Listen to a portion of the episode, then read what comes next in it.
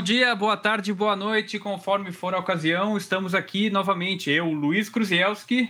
E Carlos Roncone. Sobre o que a gente vai falar hoje, Roncone? E hoje a gente vai ter um convidado muito legal, cara. Um convidado que é fanático por fone de ouvidos. Um cara que entende tudo de fone de ouvido. Um cara que curte muito som, muita música. Tem um ouvido de. Antigamente falava que era ouvido tuberculoso, né? Que ouve tudo. Mas tem um ouvido fantástico e consegue perceber diferenças. Ah, então, quem que é nosso convidado de hoje, Roncone? Nosso convidado é o Leonardo Drummond, o famoso Léo do Mind the Headphone. Fala, Léo. E aí, gente? Tudo Tranquilo? bem? Pô, tudo ótimo, gente. Inclusive, é, começo aqui agradecendo aí pelo, pelo convite. Duas pessoas muito ilustres. Que Luiz, depois de ter participado lá do teste cego, é uma pessoa que eu sempre comento. Falei, pô, cara, porque tem um cara, que o cara é mestre, um doutor em psicoacústico, não sei o quê. Eu sempre uso o seu exemplo para falar do teste cego, cara. Isso aí pra gente, ó, perfeito. Pois é, cara. O, o- Luiz, é- o Luiz é um, garoto precoce. É nosso Sheldon. Nosso Sheldon Cooper. Nossa, é, é o cara que é chato e. Não, não, ele não é chato. Ele é, ele é o gêniozinho do Sheldon. A parte de chatice não tem nenhuma. Ah, menos mal, menos mal. Então, hoje a gente vai falar um pouco sobre, né, obviamente, fones de ouvido, né? O que mais poderia ser, né? Eu não sou tão fanático quanto você por fone, mas tem alguns também que vim colecionando ao longo da, da, minha, da minha vida, né? O negócio aqui, casa de ferreiro de pé de pau. Tô usando fone de 20 reais aqui, gente. Pô, mas esse daqui também eu tenho. tá fazendo fazer um review um fone de 20 reais, né? Não, Vale fiz. pena, esse, né? Cara, esse aqui é um fone de 3 dólares que é absurdamente bom. Só que é o seguinte, cara, eu ia. Pô, eu costumo participar dessas coisas com Cuba Disco, né? Só que hum, eu tive com um amigo meu. Anteontem, ele tem um e aí eu, eu dei as minhas almofadas pra ele, não peguei pra mim ontem, ainda Ah. na empresa. Então eu tô sem meu Cuba Disco. Eu- Ó, que sim, felizmente fone é o que não falta na minha casa hoje em dia, né? Tem, deve ter uns 50 fones aqui. Só que esse aqui é tão prático, cara. Putz, é, é confortável, entendeu? Botar, esquecer. Eu falei, ah, cara, é esse mesmo. Aí botei, tamo aí. Pra quem não conhece o Léo Drummond, o que que... Se apresente aí, Léo. O que, que você faz?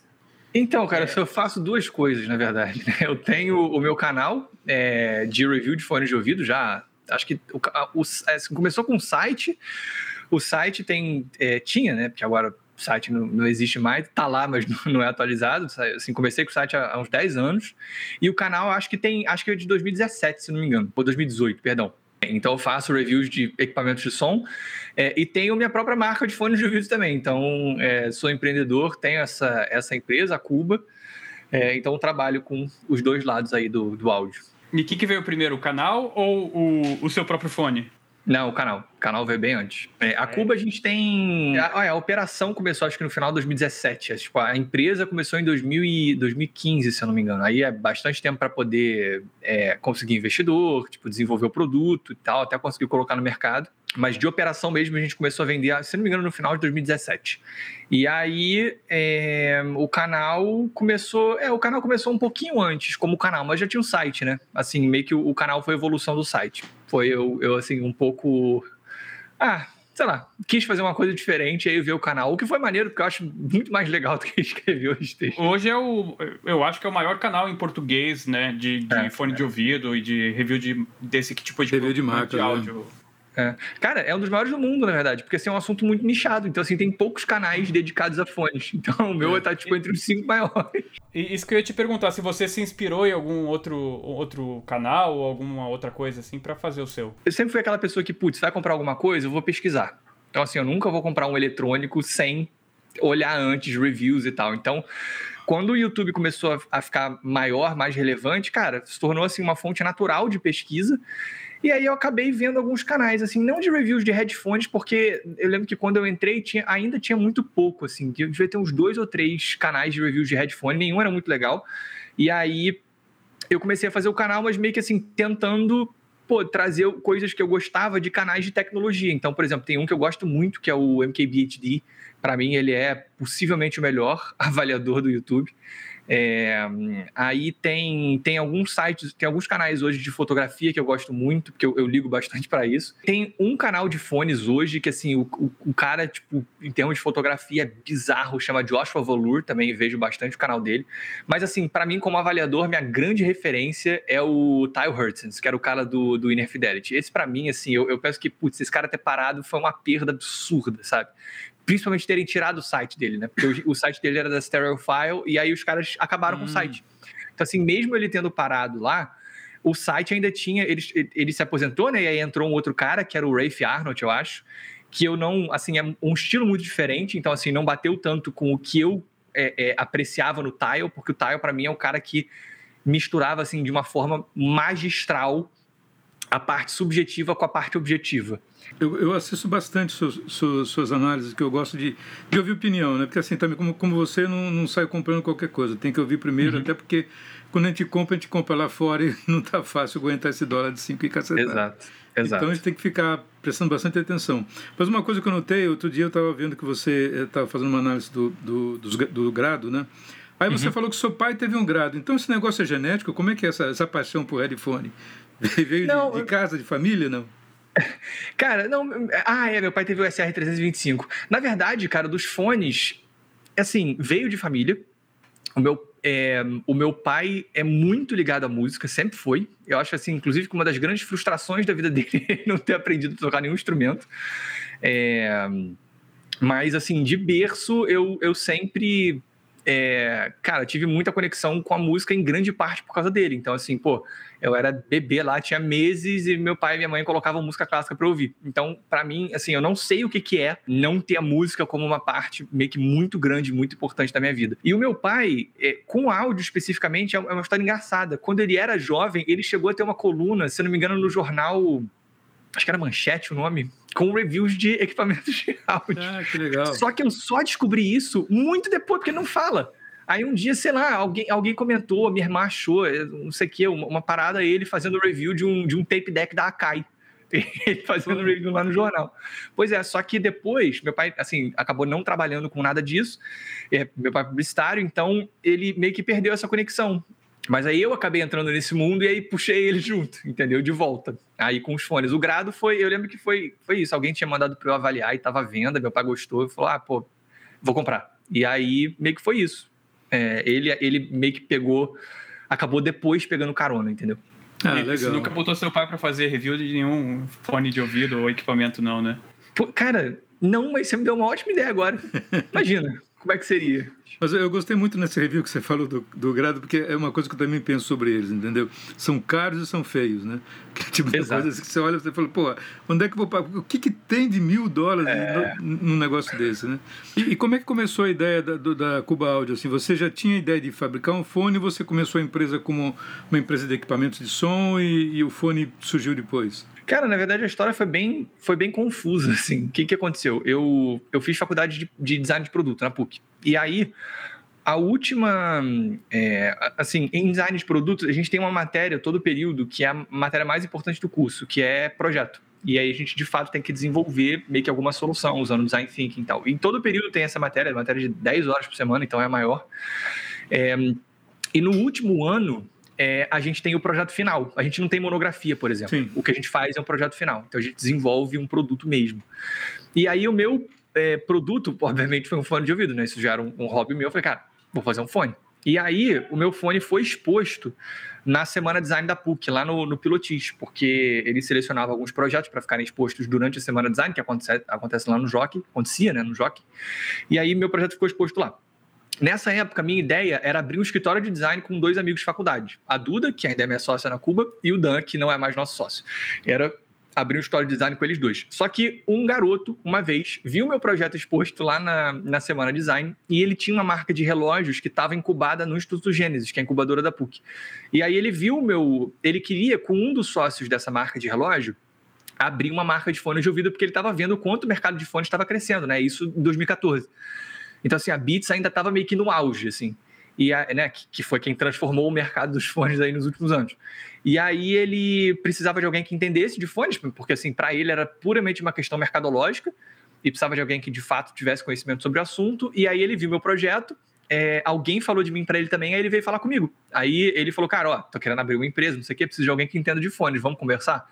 E aí, na época, como a minha ideia era abrir o de design, eu falei, cara, vamos conversar e ó, tem coisa aí, porque de repente, pô, a gente, meu escritório pode desenvolver o projeto desse fone para você. Só que nessa época eu fiz um curso de empreendedorismo também, assim, quando a gente estava começando a conversar, e foi um curso que mudou totalmente a minha cabeça. Eu falei, cara, não, voltei para cá, ó, que mané história de design fornecendo serviço. Não, cara, vamos fazer um startup, vamos criar um produto diferente para botar no mercado e tal. Aí foi assim, aí veio a Cuba. É, legal. E quanto tempo demorou a Cuba para começar, realmente, para deslanchar? Você lançar, você botar teu fone na prateleira de alguém lá? Ah, acho que três, três anos e pouco, por aí. Por aí. É, é, é, é difícil, porque... É, assim, quais foram as etapas pra gente, né? Primeiro, a gente teve um tempo de, de criação, né? Tipo, cara, beleza, a gente sabe que a gente quer fazer um fone de vídeo, mas que fone é esse, para quem, como, quais os, os atributos e tal. Então, assim, a gente ficou um tempo, cara, desenhando, pensando, fazendo pesquisa de mercado, pesquisa de público, até chegar num, num conceito que a gente falou, cara, putz, o que a gente quer fazer é um produto assim. É, e aí, depois que a gente tinha isso é, pronto, a gente precisava de é, fazer a engenharia. É, porque o nosso trabalho como designer vai até certo ponto, né? Eu não, eu não consigo projetar peça plástica para injeção, por exemplo, né? Para molde de, de, plástico injetado. Então a gente viu que para a gente contratar uma empresa de engenharia também, comprar o primeiro lote, a gente precisaria de investimento. Então também teve um tempo para a gente conseguir é, passar por uma rodada de investimento que permitisse que a gente é, fizesse desenvolvimento e comprasse o primeiro lote de, de 500 unidades para poder botar no mercado. Então no total foi por aí, acho que uns, uns dois anos e meio, três, para desde assim tipo a primeira reunião até colocar o fone na rua. E era muito diferente daquilo que você tinha feito lá no seu projeto de faculdade? Cara, o design é. É que, desculpa, o design é parecido, mas a ideia é muito diferente, porque hum, na, na faculdade, assim, eles meio que incentivam muito a gente a fazer uma coisa diferente. Então, assim, tipo, ah, beleza, você quer fazer um fone, mas por quê? O que, que vai ter de diferente nesse fone? Então, o que eu fiz lá era um fone que virava caixa de som. É, mas o design do disco veio totalmente desse fone. É, assim, o projeto também tinha um arco de madeira laminada, tinha, tipo, a concha com os degraus, tipo, disco de vinil. Então, foi, foi bem é, o design foi parecido, mas a ideia é diferente. E o interior, a parte de drive, como é que você viu isso daí? Quem que te ajudou nisso? Não, ninguém, na verdade. A gente começou, cara, a entrar na internet, buscar fornecedores, porque meio que foi tudo feito de ouvido assim, no caso do disco, a gente não. não isso é, é, bem legal, né? O é. fone foi feito de ouvido, isso é legal. Exato, não, não teve jeito, assim. Tipo, na época, hoje em dia a gente até tem um microfone de medição, mas naquela época não tinha, não tinha dinheiro pra comprar um desse. Então, como é que foi? A gente é, queria encontrar um fornecedor. E é muito difícil você achar um fornecedor de, de alto-falante, porque é, normalmente no mercado não é assim que funciona, né? Você tem fabricantes OEM ou marcas grandes, né? Tipo, a matriz da Sennheiser, por exemplo, né, cara? Lá na matriz, na Alemanha, eles fazem a linha do 800, do 700, isso aqui. O resto, ou são. Eu não sei se, se ela tem fábricas em outros países, por exemplo, a linha do 600 é feita na Irlanda. Não sei se é uma fábrica própria da Sennheiser ou se é uma fabricante que eles contratam, né? Mas eu sei que normalmente você tem uma fábrica que faz tudo, ou quase tudo. Então é muito difícil você encontrar tipo, um, um, um alto-falante para fone de ouvido. É, no, no, meio que no atacado, assim, alguém que fabrica para terceiros, porque normalmente a fábrica que faz o fone de ouvido, ela também faz o falante. É.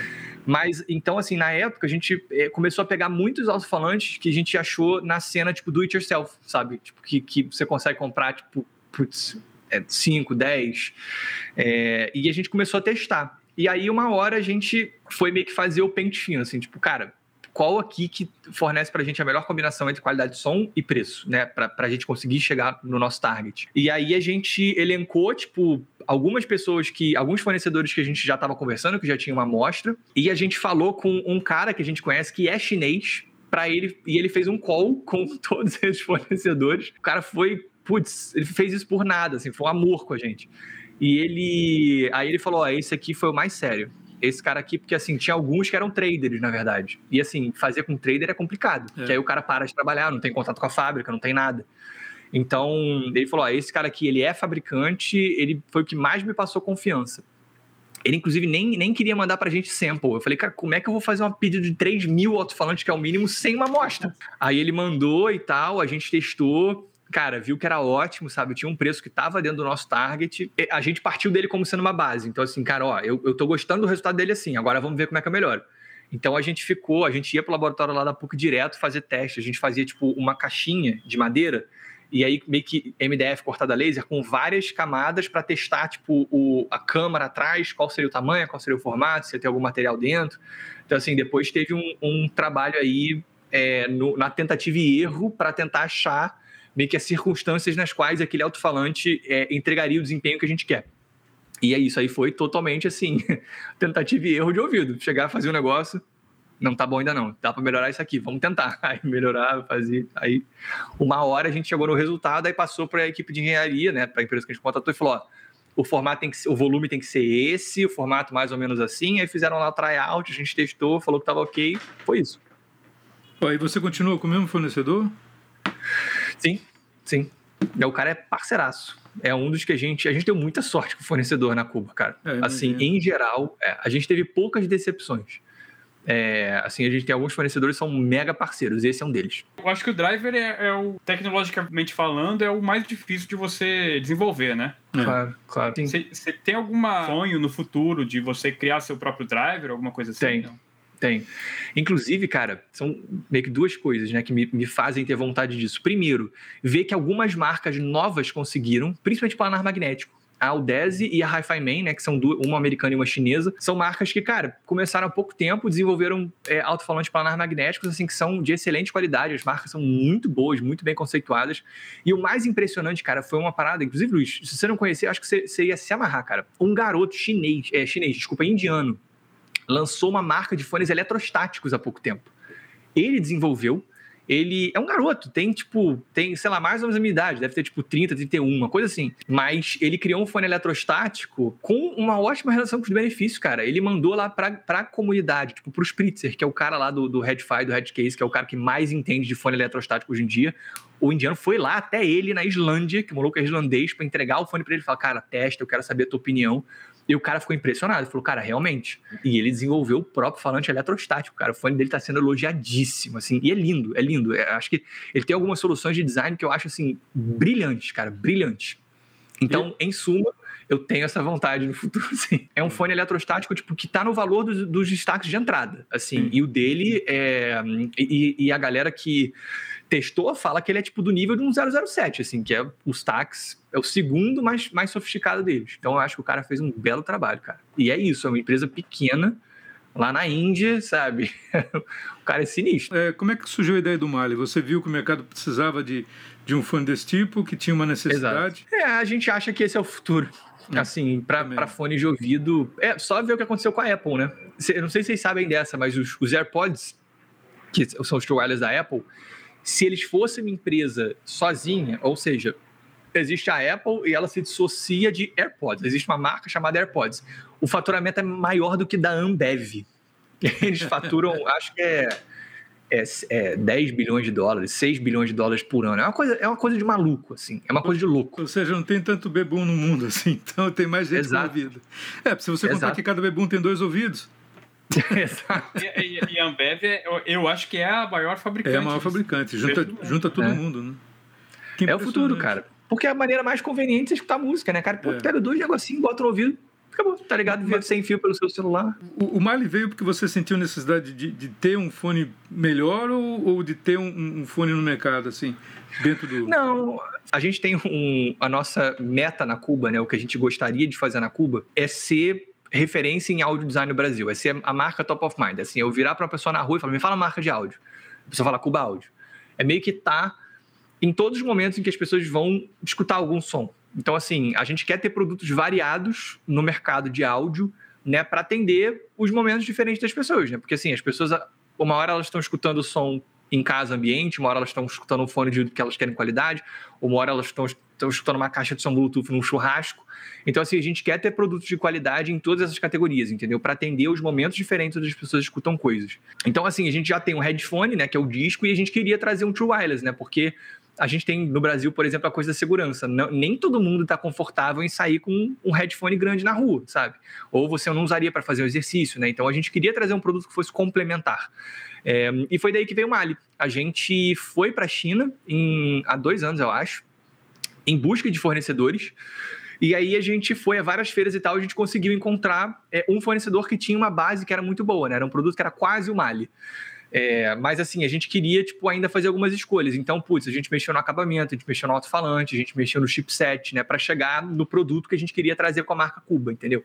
Então, foi isso, assim, foi uma, uma base é, que a gente alterou em, em, algumas coisas que dava pra gente alterar para chegar nesse resultado. É, ele tá na, ele tem um, um fone assim que, pelo que eu vi aqui, ele tá numa faixa de preço bem acessível, né? É, ele tá, ele meio que tá entre os é, wireless chineses baratinhos, tipo Xiaomi de 200 reais, e, putz, um Samsung de mil, entendeu? Então, assim, ele entra no meio, né? Ele traz uma, uma qualidade de som que é equivalente de fones wireless dos mil, dos 1500, é, mas custando é, não, não tanto quanto esses fones, né? não tão pouco quanto os fones chineses muito baratinhos, porque não, não tem como fazer milagre, mas meio que entrando no, no meio termo. É, eu acho que sua, o seu caminho está tá muito legal, porque você quer fazer um produto que esteja dentro da realidade do mercado brasileiro, né, que seja vendável no mercado brasileiro, que as pessoas entrem e comprem, né, falando, não, vou, vou comprar porque é legal, e não porque é baratinho e tal, mas que tem uma certa qualidade. Sim. Eu acho que isso daí é o, é o, que falta em muitos, em muitos empreendedores aqui no Brasil com relação a produtos. E tem alguma outra marca brasileira que faz, fabrique fones de ouvido? Não, headphone não. Não. Porque Engraçado, tem, tem né? marcas de áudio, né? Você tem a Stanner, é. você tem a, a, até a Lesson, não sei se existe ainda. Faz... É, eles estão muito mais ligados à área profissional de áudio, né? Quer dizer, é, né? caixa acústica, é. essas coisas. Caixa mesmo, você fez umas, umas. Eu lembro que você fez umas, é, uns reviews da Edifier, né? Você tem, inclusive Sim. tem um par de Edifier aí e tal. Tem, você chegou apaixonado por essas é? caixas, cara. E você, você pensa em entrar nessa área também de caixa acústica? De... Cara, é, sim, mas eu não sei se a gente. Eu, eu, vejo como uma coisa muito para frente, assim, a gente entrar em marca, de, em caixa de som para estúdio. É, acho que eu gostaria sim de entrar nesse mercado, porque hoje em dia, assim, eu acho caixa ativa uma coisa muito incrível sobre vários aspectos, mas a parte profissional, assim, eu acho que é, é, é, é difícil, assim. Eu, eu acho que é um mercado eu acho que seria num momento que, assim, putz, a gente está estabelecido como uma marca de fone de ouvido, de repente a gente tem caixa de som Bluetooth, a gente meio que trabalha bem com o mercado consumidor, entendeu? Aí eu acho que a gente expandiria. É, a gente teria algumas coisas para o mercado profissional. Tipo, a gente tem a linha Cuba Pro de monitor de áudio e tal, mas é, para mim, assim, seria uma. A gente tem desenho já disso, mas é uma coisa mais para frente, assim. Tipo, a gente tem vontade, mas, cara, para alguns bons anos aí.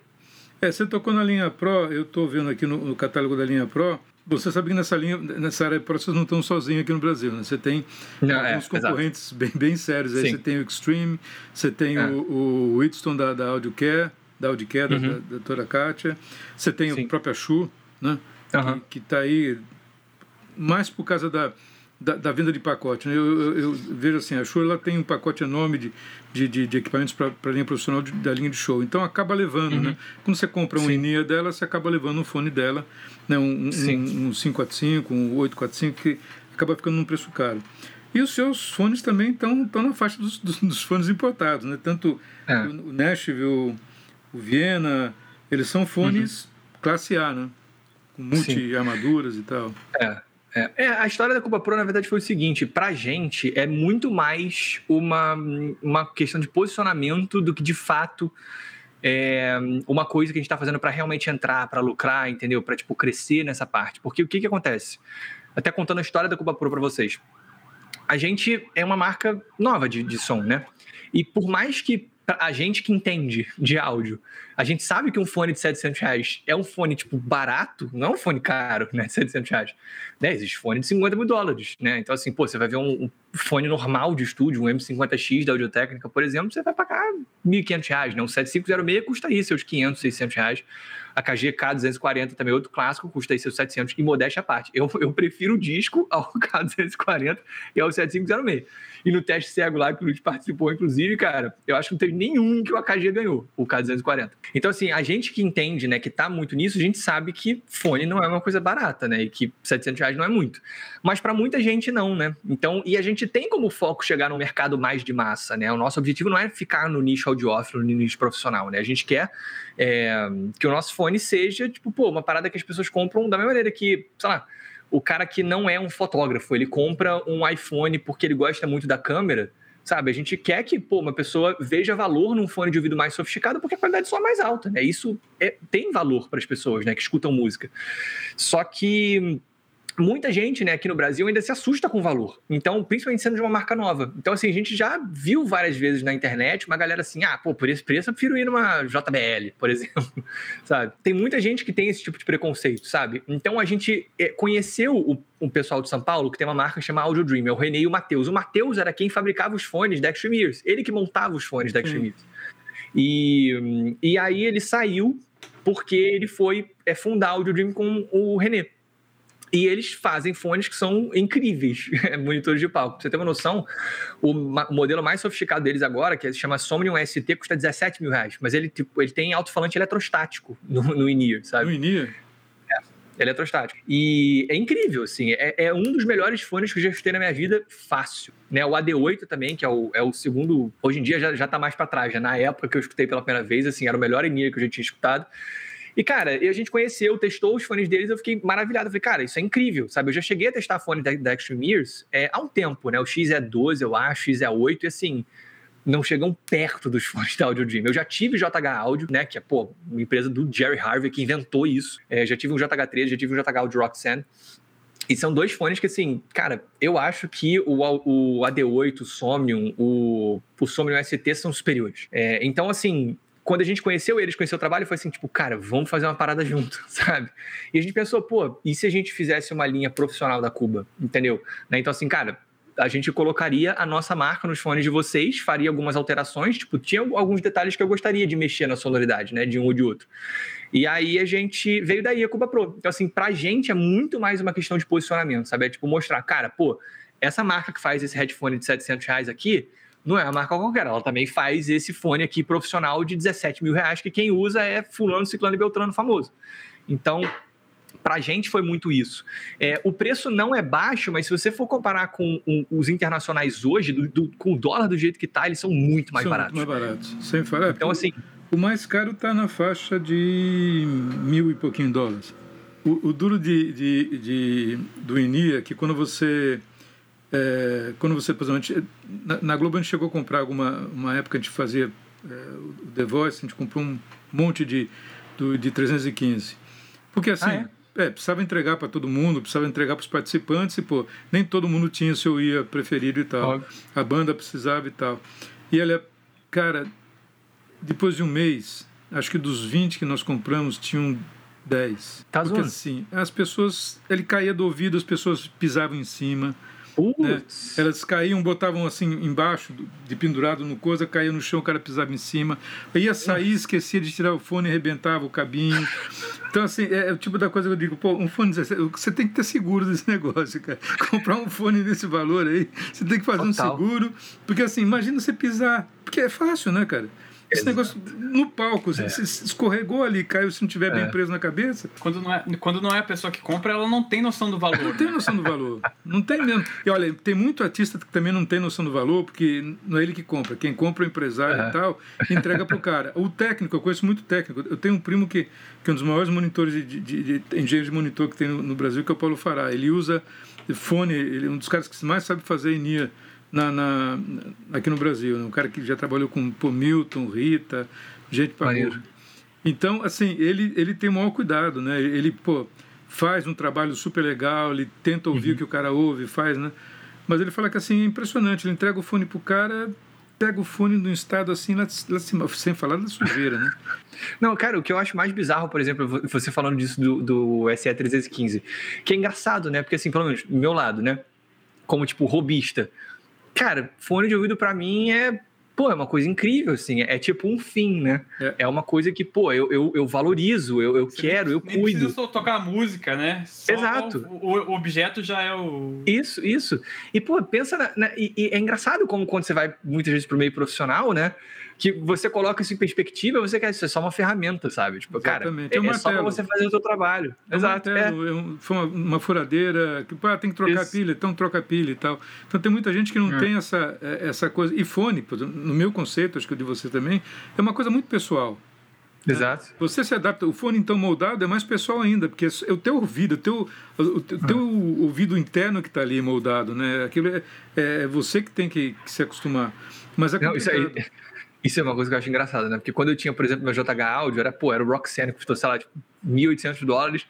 E aí, um monte de amigo meu, assim, tipo, você é maluco de gastar isso no fone. Eu não podia falar, cara, mas ouve aqui pra você ver. Por é. quê? Porque é.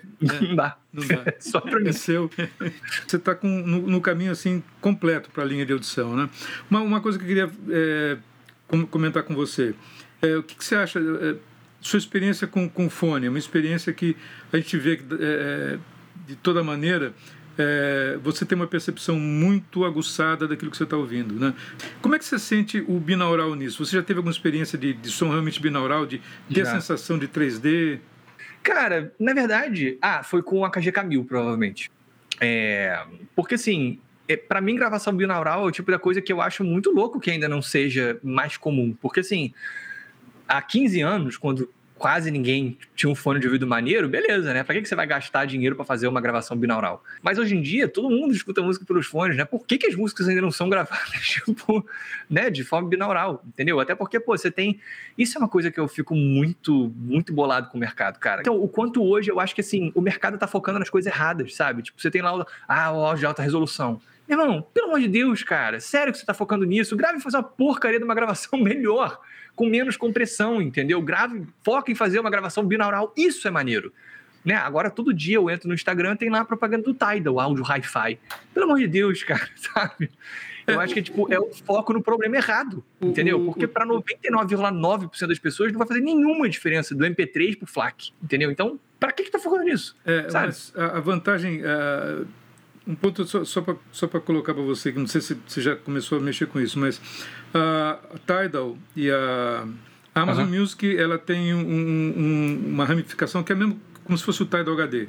É a, a Amazon Music HD, que no Brasil ela não existe ainda. Eu uhum. não sei porque eles não, não colocaram no Brasil ainda. Mas a Dolby, ela está incentivando, ela está colocando o, o, o, Atmos Music, que é ah, um processo sei, de mixagem sei. onde você mixa em Dolby Atmos e você pode uhum. transmitir uhum. em Dolby Atmos em algumas plataformas. A Amazon Music Sim. HD ela é uma plataforma que permite isso e o Tidal é uma plataforma que permite isso. Se você procurar no Tidal a marquinha da Dolby, você vai achar que tem algumas músicas que já foram refeitas para isso. Mas ela continua sendo, é claro, ela continua sendo é, é, compactada, é claro, porque não, não tem como você fazer uma, um, um arquivo de, de, áudio desse tamanho sem, sem compactação, tá? É, usando o AC4, o AC3 e o AC4 Sim. agora e você pode decodificar em, algum, em alguns. Agora, parece que toda a linha Apple nova, é, a partir de agora, de essa linha que eles estão lançando agora com M1, com tal, todas uhum. elas já, já, já estão com decoder. E, no, e nos smartphones, é, a linha Samsung. Toda uhum, a linha Samsung uhum. a partir dos 50, é, 50. Eu tinha o, o, Note, ele tinha o negócio do é. Atmos. É. Mas aí que tá, isso é uma mixagem diferente, né? Isso conta, entendeu? Aí eu acho que vale. Tipo, o, pra mim, o, a chateação é meio que ver pô, que nem essa coisa agora do áudio de alta resolução. Cara, eu fico tão triste, sabe? O, tipo, tipo o HD Tracks, né? aquele pessoal da HD Tracks e tal. Não, isso eu até acho, por exemplo, pô, na HD Tracks tem muita coisa que é da gravações da Chesky, por exemplo, né? Que aí é uma gravação de qualidade, sabe? Sim. Pô, os caras gravam uma parada com um único microfone para pegar a espacialidade da sala, não sei o quê. Tem muitas coisas que eu acho muito maneiras nisso, mas é tipo o selo high-res no fone, sabe? Hum, tá. Que ah, tem aquela da da Japan Audio Society lá, que tipo, ah, o fone alcança 40 kHz de resposta. Não, Tem o selo high-res. É. O que isso quer dizer, sabe? Isso daí e é uma aí... coisa que não, não dá para entender. Tem, alguns puristas é. falam de, de overtones, de harmônicos, não sei o que lá. Até uma uhum. vez eu estava conversando com, com o Luiz sobre isso. É, a Sennheiser tem um microfone que vai a 50k. Uhum. Custou mais caro que o microfone normal, obviamente, mas ele vai a 50k. Os digitais uhum. da Neumann vão a 50k. Sim. E assim, até que ponto isso vai traduzir para aquilo que o claro. cara está ouvindo e para o tipo de música que ele está ouvindo, que é o mais importante. Sim. Qual, qual que foi o teu primeiro fone de ouvido que você falou assim, puta, esse, esse aqui troço bom, assim? Quando eu era, pô, devia ter, sei lá, 15, 16 anos, eu lembro que eu sempre é, meio que viajava e comprava fones, porque eu estava sempre buscando uma qualidade mais alta, nunca estava satisfeito. E aí eu lembro que, ó, quando eu ainda não entendia muito, né? Tava meio que assim, no, na superfície. Eu lembro que eu dois, dois fones que me marcaram, assim, com os quais eu fiquei muito tempo. Um da Bose, era o Bose IE, que depois de um tempo eu escutei o fone horroroso. Teve o IE2, o IE2 era legal, mas era tipo um semi-near da Bose. Era só grave, não tinha definição nenhuma, nada. Mas eu fiquei um tempo com esse fone eu gostei. E eu tive um da Bang Olufsen, o E8, que é um earbud da, da Bang Olufsen. Pequenininho assim, ele dava uma voltinha de metal. Ainda tem esse fone, ainda tem. É, esses foram meio que dois fones assim que me deixaram satisfeitos durante muito tempo. Mas é, é, é porque também foi na época que eu comecei a estudar música. Eu fui morar na Inglaterra, fiz isso no médio lá, estudando música lá, meio que parece que eu fui ficando mais chato. E aí, esses também não estavam me satisfazendo mais. Quando eu, eu decidi, assim, tipo, cara, nada tá me satisfazendo aqui. Eu lembro que eu tive um da Denon, é, um C551, que era o in deles. Eu tive um Ultimate Ear Super Fi 3, que era tipo de entrada, que todo mundo falava bem na hora que eu ouvi, eu não gostei muito. O primeiro, assim, eu acho que o primeiro fone que eu considero que foi a minha entrada na audiofilia mesmo, que eu falei, pô, isso é um som como eu gostaria, foi o Shure SE530. Que hoje em dia eu não gosto mais. Depois de um tempo eu também passei a não gostar mais, que eu acho que é muito médio, nada de agudo. Tipo, eu acho que não tinha extensão nenhuma. Mas esse foi, foi eu diria que foi o fone que me deu o clique. Foi o, o passo, assim, para entrar no mundo do, do áudio de verdade, sabe? É engraçado como no Brasil, cara, eu vejo uma galera que eles veem, assim, fones que eu, eu não sei, eu acho que é, é uma, é uma coisa de cultura mesmo, né? É, pelo menos quando eu, quando eu estava na faculdade, ali, 2000, 2000, começo de 2000, 2002, 2003, a galera era muito, assim, achava o, o, o, o K240 da KG é sensacional. Putz, Cara, eu acho não nada. tinha um estúdio que não, que não tivesse esse fone. Assim, era o fone de referência todo, que a galera Todo tinha o 240 ou 140, que era pequenininho para os músicos, era mais barato. Sei. É, eu tenho o 240 aqui, acho Eu tenho bosta. um que está todo rebentado, porque já perdeu aquela, uhum. aquela coisinha de, do elástico de ah, fazer sei, a compensação, já está folgado aqui, você não consegue nem botar é mais na cabeça. O que, que vocês acham desse fone? Gostam? Eu, eu comprei esse fone, cara, e eu achava assim, cara, era caralho, agora eu estou ouvindo o mundo, né? Hoje em dia eu acho ele muito é, ruim, muito, muito ruim. Muito ruim. É, é, engraçado. Eu já avaliei ele no, no site e hoje em dia é isso. Eu olho e falo, cara, isso não é um fone bom. Não, não é. é. Exatamente. Ele tem um pico, assim, eu acho que em 6 ou 7K, assim, cara, eu acho muito irritante isso. Se você usa ele por, tipo, meia hora, uma hora, cara, teu um, um, ouvido sai zunindo, assim, parece que cansa muito rápido com ele. É. Assim. Pô, tem, a galera fala bem da linha nova, da, do K é, é, 670 e 671. Tipo, é, desculpa, 36, 3, 370 e 371, isso. Mas desculpa, cara, te cortei. Eu achei que você. Mas não, não conheço. E, e, outro fone também, cara, que eu acho pavoroso e que tem uma galera que ama, assim, é o, o COS. Tuts. Porta Pro? Porta Pro, cara. eu cara, também. eu acho aquilo muito triste. Aquilo cara, é fone assim, pagodeiro. É, não, e principalmente no meio profissional, assim, tem muita gente. Não, Porta Pro é bom, porra. Aquele é neutro. Fone, assim, é neutro. É, é cara. É, neutro, cara. Ele só tem pico, né? Ele só tem pico e vale. De grave tem um pico. É, é, é. E, não, cara, e... eu até achei ele agradável, sabia? Mas o Zero eu acho um fone incrível. É, e aí eu acho que a, o, o, lance é que ele, ele é um. A galera gosta dele porque ele fala alto, né? O, ah, tá. A saída dele é, é bastante alta, assim. É. E aí tem um, uma outra questão também, né? A gente tá falando de fone de ouvido aqui e. Putz, eu lembro, eu lembro quando eu era jovem que eu vi uma matéria no Fantástico que era assim, tipo, troço mega assim, dramático, assim, né? Você ouvir fones de ouvido é igual ficar do lado de um trem passando o tempo todo, assim. Você vai ficar surdo e tal. Coisas do Fantástico, né? É. é. É, é, é porque eles queriam produzir sensacionalismo para chamar atenção, né? Óbvio. Aí, cara, é, tem essa questão mesmo, assim, né? É, acho que tem uma galera que ela tenta compensar o volume externo subindo o volume interno, né? E aí uhum. você vai jogando toda a audição para o espaço. Né? Sim. Por isso, por isso, que eu gosto de fone fechado, com cancelamento de ruído, justamente para ter Óbvio. esse tipo de cuidado. É, assim. Por isso que o cara que, que, que usa INIA tem que usar INIA moldado, cara. Não dá para usar o INIA é. só com a borrachinha, porque não, não, não adianta muito. Né? Você, você acaba tendo que, principalmente no palco, ainda mais, por exemplo, sertanejo. Sertanejo usa um só, né? Não adianta nada. Ele ferra com o lado. É, ele desequilibra todo, toda a audição dele, porque para é. ele compensar essa zoeira que está no palco desse lado, que ele não tem um fone, o técnico tem que é. enfiar um monte de merda desse lado. Por mais é. compressão que o cara coloque, para limita para segurar, pra, fica uma merda. Então, assim, você tem que usar os dois, tem que usar ele vedado, porque aí você consegue uhum. trabalhar com nível de volume lá embaixo. Coloca uns ambientes, uns microfones de ambiente para captar o palco, para o cara não ficar totalmente isolado, né? Ali, é. Você tira, o cara fica sem nada, né? Cortou claro. o som, fica sem nada. Então você deixa Agora... a microfonação do ambiente ali no palco, mas o cara tem que usar os dois, porque aí ele sim, ele está no ambiente controlado dele. E ele sim. pode aumentar e abaixar quanto quiser. Mas os caras que não usam, você vê, muita gente está perdendo audição. Eu estava conversando uma vez com a, com a doutora Kátia, um, um, papo que a gente teve com ela até para o podcast também, logo no começo. Podcast que a gente fez, número 3. Foi o número 3 que a gente fez com ela. Foi bem legal. Ela estava em Portugal já, a gente fez via Skype. E ela contando. Ah, que, ela contando que, pô, alguns artistas que ela trabalhava com eles já tinham ido pro Brasil. Né? Já, já tava indo assim. Algumas frequências que o cara não, não escutava mesmo. E ela faz um trabalho interessante que ela pega, ela faz a audiometria do técnico e do artista.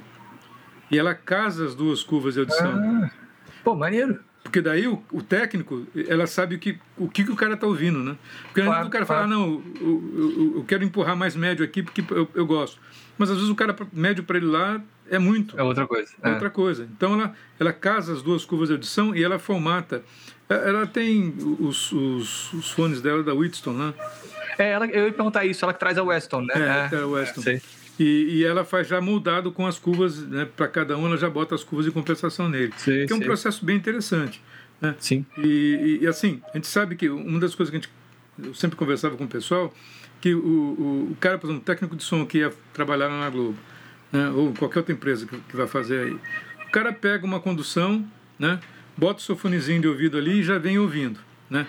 Aí bota alto porque ele tem que compensar o barulho do, do, do, do metrô, uhum. do ônibus que tem, né? Então já está ouvido acima de 85 dB. É, 85 uhum. dB é, é, é, a normatização da, da Organização Mundial da Saúde para 8 horas de trabalho. Uhum. Então o cara já comeu as 8 horas de trabalho já dele. é uma coisa é discutível. É, assim, discutível, né? é. O cara já comeu é? uma parte das, das 8 horas de trabalho dele no caminho. Mas por quê? É alto?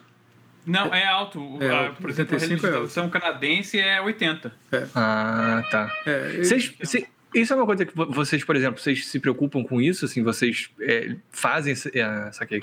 É, eu não. Deveria. não, mas assim, é, tipo, eu faço é, geometria, não todo ano, mas cada dois anos eu faço, todo ano eu ah, faço legal. limpeza, o Luiz também faz, porque assim, é, é uma questão de você, é claro, tem coisas que a gente sabe que vai acontecer, né? mas você treinando o teu ouvido, né? tem uma curva de, típica de decaimento de perda de audição por, por idade, que é uma hum. coisa que não tem como voltar atrás. Por quê? Porque o teu ouvido é, é, uma membrana, o que segura o teu ouvido são músculos, você tem uma estrutura óssea que está ali. Então, tudo isso daí, com o passar do tempo, vai perdendo. O, o, o, a membrana do tímpano é como um couro de, como é que é, um tamborim de couro de gato. Uhum. Vai ficando velho, ele vai amolecendo, vai amolecendo e vai perdendo capacidade de reproduzir agudos. Uhum. Não, de, não de intensidade, mas de resposta sim, frequência. Sim. Ela vai caindo e caindo bem. É, é por isso, é porque amolece? Exatamente, porque ela vai é, perder. Tem isso, mas também tem. E tem a tensão de... muscular, né? Sim. Não, mas tem também perda de. É, o, o, como é que é? O, Condução dos cílios, né? ciliadas, né? É. Os pelos, né? É, é. cílios ciliados. A gente, tem, a gente tem duas camadas de células ciliadas, né? Uma uhum, que é mais uhum. sensível e a outra que é menos sensível que ela fica acima. Quando o cara uhum. perde essa, a, a, a, por saturação essa camada é, mais sensível, ele fica só com a menos sensível. Então ele escuta naquela frequência só acima de um certo nível. Entendi. Entendi. Entendeu? É como se fosse um compressor, que aquilo ali é um compressor. Só uhum. quando você pede o, o pré-amplificador de, de, de baixas, você só fica com ah, o, o pré-amplificador de altas, né? Então é. você tem que ter muita pressão sonora para você fazer com que ele cite os cílios. Então uhum. você tem uma surdez tem... e não, isso não tem volta. E não regenera, né? Esse regenera. é o lance, esse que eu... Uhum. Não, a audição é uma coisa muito complicada e muito delicada. Agora, tem um lado legal é que se você é, treinar a sua audição, você uhum. consegue su suprir essas deficiências que vêm com o tempo. Né? É, por exemplo, o cara que é deficiente visual, ele só tem audição. Então ele tem uma, uhum. uma super agus, agus, é, uma audição super aguçada com relação ao posicionamento também, que para gente que tem visão, a gente caga Menos relevante, né? Menos relevante, a gente está vendo. Então se o som está aqui Sim. ou está aqui, você está vendo, você consegue posicionar. Quem não uhum. tem, ele só tem que se guiar pela audição, realmente. Então, o som que vem daqui, o que vem daqui. Uhum. É por isso que o negócio legal da psicoacústica do, do binaural, exatamente uhum. essa, essa tipo de comparação de, de como é que o som que vem daqui, que teoricamente seria igual ao som que vem de frente, como é que uhum. o, o, o, sistema auditivo reconhece ele vindo de trás, né? Uhum. e por que, que a gente tem que usar fone né, para ouvir o binaural, fone externo, né? fone que, uhum. que não Sim. seja só em NIA, que seja fone supraoral, né? para você uhum. considerar as dobras do ouvido, que ele faz Sim. parte da jogada. Né? Quando claro. você coloca o fone no canal auditivo, você você anula o efeito da pina, né? Da, exatamente. É. Então tem umas coisas muito legais sobre isso daí, cara. A gente tem. tem é, a, gente, fala bastante disso quando a gente conversa sobre, sobre audição, que é uma coisa. um papo super interessante. Né? Porque Sim. muitas vezes os caras. Ah, não, tudo bem. Pô, tem, tem gente. Exemplo, o, o Jorge Benjó. O Jorge Benjó não consegue tocar sem ter dois é, é, twin reverb na bunda dele, cara. Senão Sério? ele não consegue escutar. Uhum. A- a- Ele já está tão saturado com aquela Sim. faixa de guitarra dele que se ele não tiver potência para aquela faixa, ele não escuta. Que loucura, né? Mesma coisa é Elton John. Elton John, no, no, no último Rock in Rio, na 2017, 2017 é, eu tive no palco, né, que a gente estava fazendo lá, eu tive no palco com, com, conversando com, com o técnico de, de monitor dele e com o técnico de manutenção dele. É absurdo o nível de pressão sonora do piano nos monitores. Mas Que é um loucura, absurdo, né? sabe assim, você sentar no banco do piano, dar um acorde e pular, Que tão isso. alto que é. O cara falou, olha, essa região aqui ele já está perdendo, então tem que ser alto para ele poder sentir. É triste isso por um lado, né, triste. cara? Porque aquela pessoa que faz música já tem a audição É, é. completamente comprometida, né? É triste, Cara, mas, mas porque ele não cuidou, foi- né? Perguntaram pro George Martin, né? O que, que ele faria de diferente na vida dele. Ele falou, eu faria tudo igual, Aham. uns 10 dB mais baixo. É, exatamente. Porque no final da vida ele tava muito surdo, assim. É. É. Eu tenho algum medo disso, sabia? Eu fui, há pouco tempo eu fui lá na, com o pessoal da Audio Dream e aí o, o Matheus me sentou lá na cabine para poder ver como é que tava a audição. Ele falou que tava ok. Você tem algum, algum fone preferido, assim? E fala, putz, se eu tivesse só esse aqui, eu tava feliz pro resto da vida. Difícil, hein? Bem difícil. Cara, talvez, mas o conforto teria que. é, não é que o conforto teria que melhorar, porque o problema não é o fone, o problema é que eu não. Não, não consigo ficar muito com o fone é, o customizado, não consigo ficar muito tempo. Mas o Somnium ST. Eu acho que se eu tivesse que escolher um, assim, meio que combinando tudo, né? Que é assim, pô, plug em qualquer lugar, a sonoridade para mim é sempre incrível. Acho que seria ele. Ou se fosse headphone, o HD600. Cadê O esse- HD 600, Sou apaixonado pelo HD600, cara. é, você prefere ele do que o 800? do Prefiro. que- É, eu, eu vi no teu review da, da, da Sennheiser que você comentou sobre isso. É. Não, ah, ah, não, assim, então, ok. Se eu, se eu pô, pensar de repente num Hi-Fi Man Edition X V2, por exemplo, né? É um fone claramente superior, né? Um Stack 007. Mas eu não sei, cara, o Sennheiser, ele tem um lugar muito especial no meu coração. Pra mim, o HD 600. Não, ah, e detalhe, eu tô lá no escritório com o 800 e 820 que o pessoal da Sennheiser me emprestou para avaliar. É até do CEO da Sennheiser do Brasil, porque eles não tinham nenhum lá em estoque. Aí, Daniel. Daniel, Daniel. é, exato, exato. Daniel Reis. É, e é, cara, eu tô com eles dois, mas o, o problema pra mim é o seguinte: eu acho que eh, são fones que eu tenho uma relação meio de amor e ódio, assim. Eu acho que, em termos de espacialidade, detalhamento, não tem nada igual.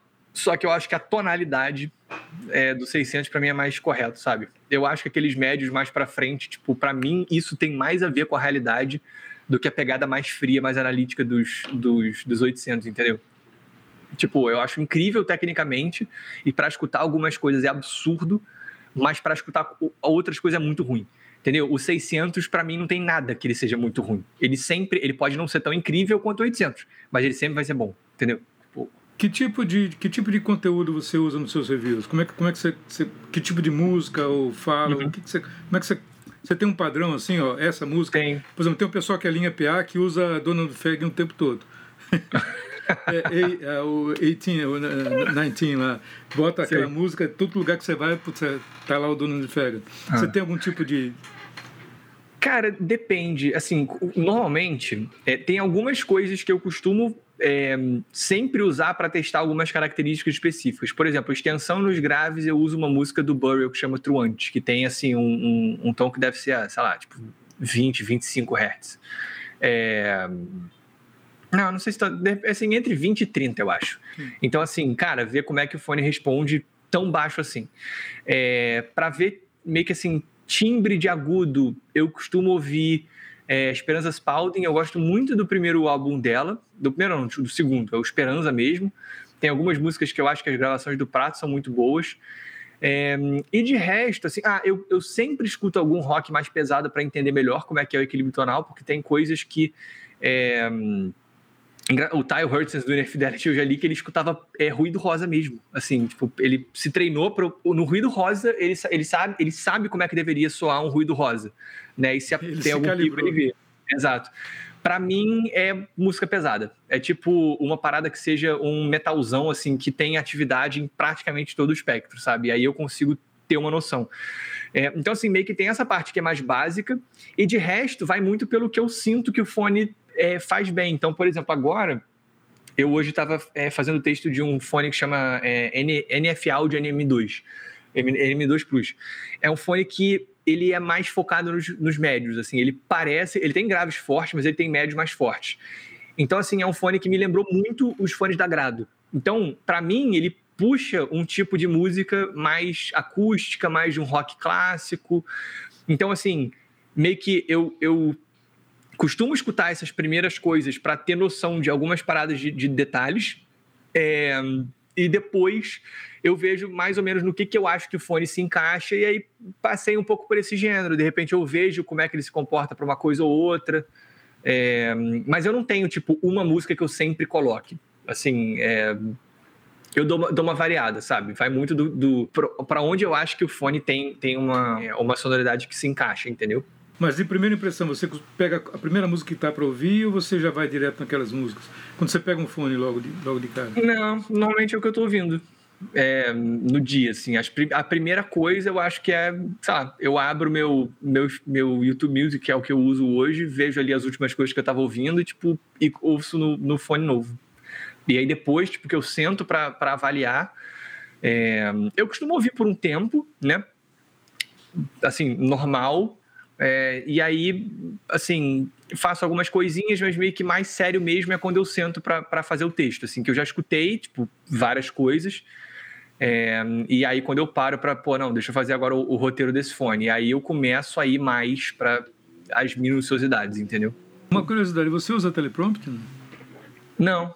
É... Pô, você, o seu texto sai tão fluido na, na, nos papos, te dá a impressão que você. É verdade. Você, né? tá com aquilo na cabeça toda. Eu falei, pô, mas é. Porque é muito fluido, entendeu? É, é, uma, é uma experiência que, que eu sei, entendeu? Que eu, que eu queria, tipo. Que eu, que eu teria numa conversa aqui, entendeu? Que eu é. falaria, pô, eu, eu, sabia mais ou menos o que, que eu queria abordar. É, aí eu sentei e foi. Mas nos fones, como é que eu faço? Eu não, não uso o teleprompter, mas eu tenho um roteiro, tipo, nos reviews. É. Então, assim, eu, eu normalmente, eu, na, no review das, é, do Adonis, que foi o que eu, eu, eu soltei ontem, eu, meu celular tá na mesa. É, porque é, é isso, assim. É, porque de vez, assim, tem, tem cortes. Normalmente em B-roll tem, tem trechos em que tem corte, mas assim, eu, é um roteiro meio, meio básico, mas eu falo tudo que eu tenho para falar. Mas é, mas é, muito legal, porque é muito fluente. Eu, eu, eu, gostei por causa disso, sabe? Não dá a impressão que você está ali né, lendo alguma coisa realmente. Você uhum. tá, tá, fluido, tá na tua cabeça aquilo ali. Que, que câmera que você usa para fazer as gravações? Cara, eu estou usando uma é, Sony A6400. Hum. Cara, eu gosto muito tá da, dessa. É. Eu, usa, eu comecei o canal com uma Nikon é, D5100 que parecia que você tinha que gravar sempre com ISO 1000 para cima, porque assim, a sensibilidade é. para luz era horrível. horrível. Aí eu peguei uma Sony A7S pela Cuba, é, e aí chegou uma hora que eu, algumas coisas faziam falta nela. E como era, era uma câmera full frame, é, lente era muito caro. Aí eu passei para 6,500. Né? É. Exato. Aí eu passei para 6,500 porque ela é mais simples, mas pô, tem 4K, tem estabilização de imagem no sensor é, algumas coisas que para mim eu vi que seriam importantes. E edita no Premiere? Edita no Premiere. Bom, acho que a gente ocupou muito teu tempo já. Mas foi muito Não, legal, mas gente, cara. cara, foi um prazerzaço, cara, um prazerzaço. Fala aí da, da tua, da, da, de, de, como é que é o, a venda do, do, do, Cuba, como é que ah. estão no mercado, quem distribui, onde é que o cara compra. Sim. Cara, nosso site. A gente, o nosso foco, assim, nosso maior foco é oferecer a maior qualidade de som pelo melhor preço. Então, é, a gente trabalha só com o nosso próprio e-commerce. Quer dizer, a gente agora está entrando em alguns marketplaces também. A gente está entrando na Kabum, está entrando na. É, vamos voltar para o Mercado Livre, Amazon, é, para estar tá em mais lugares também, mas assim, nosso foco é o nosso site. Aí é Cuba com K, cuba.audio, e meu canal no YouTube é Mind the Headphone. Mas provavelmente se procurar, tipo, sei lá, review de fone de ouvido deve, deve aparecer. Foi um prazerzão ter você aqui com a gente, tá? Fica. Eu, eu que agradeço. Falou, tchau, tchau. Valeu, Rafone, valeu. Valeu, galera. Tchau. Boa noite para vocês. Você também, tchau.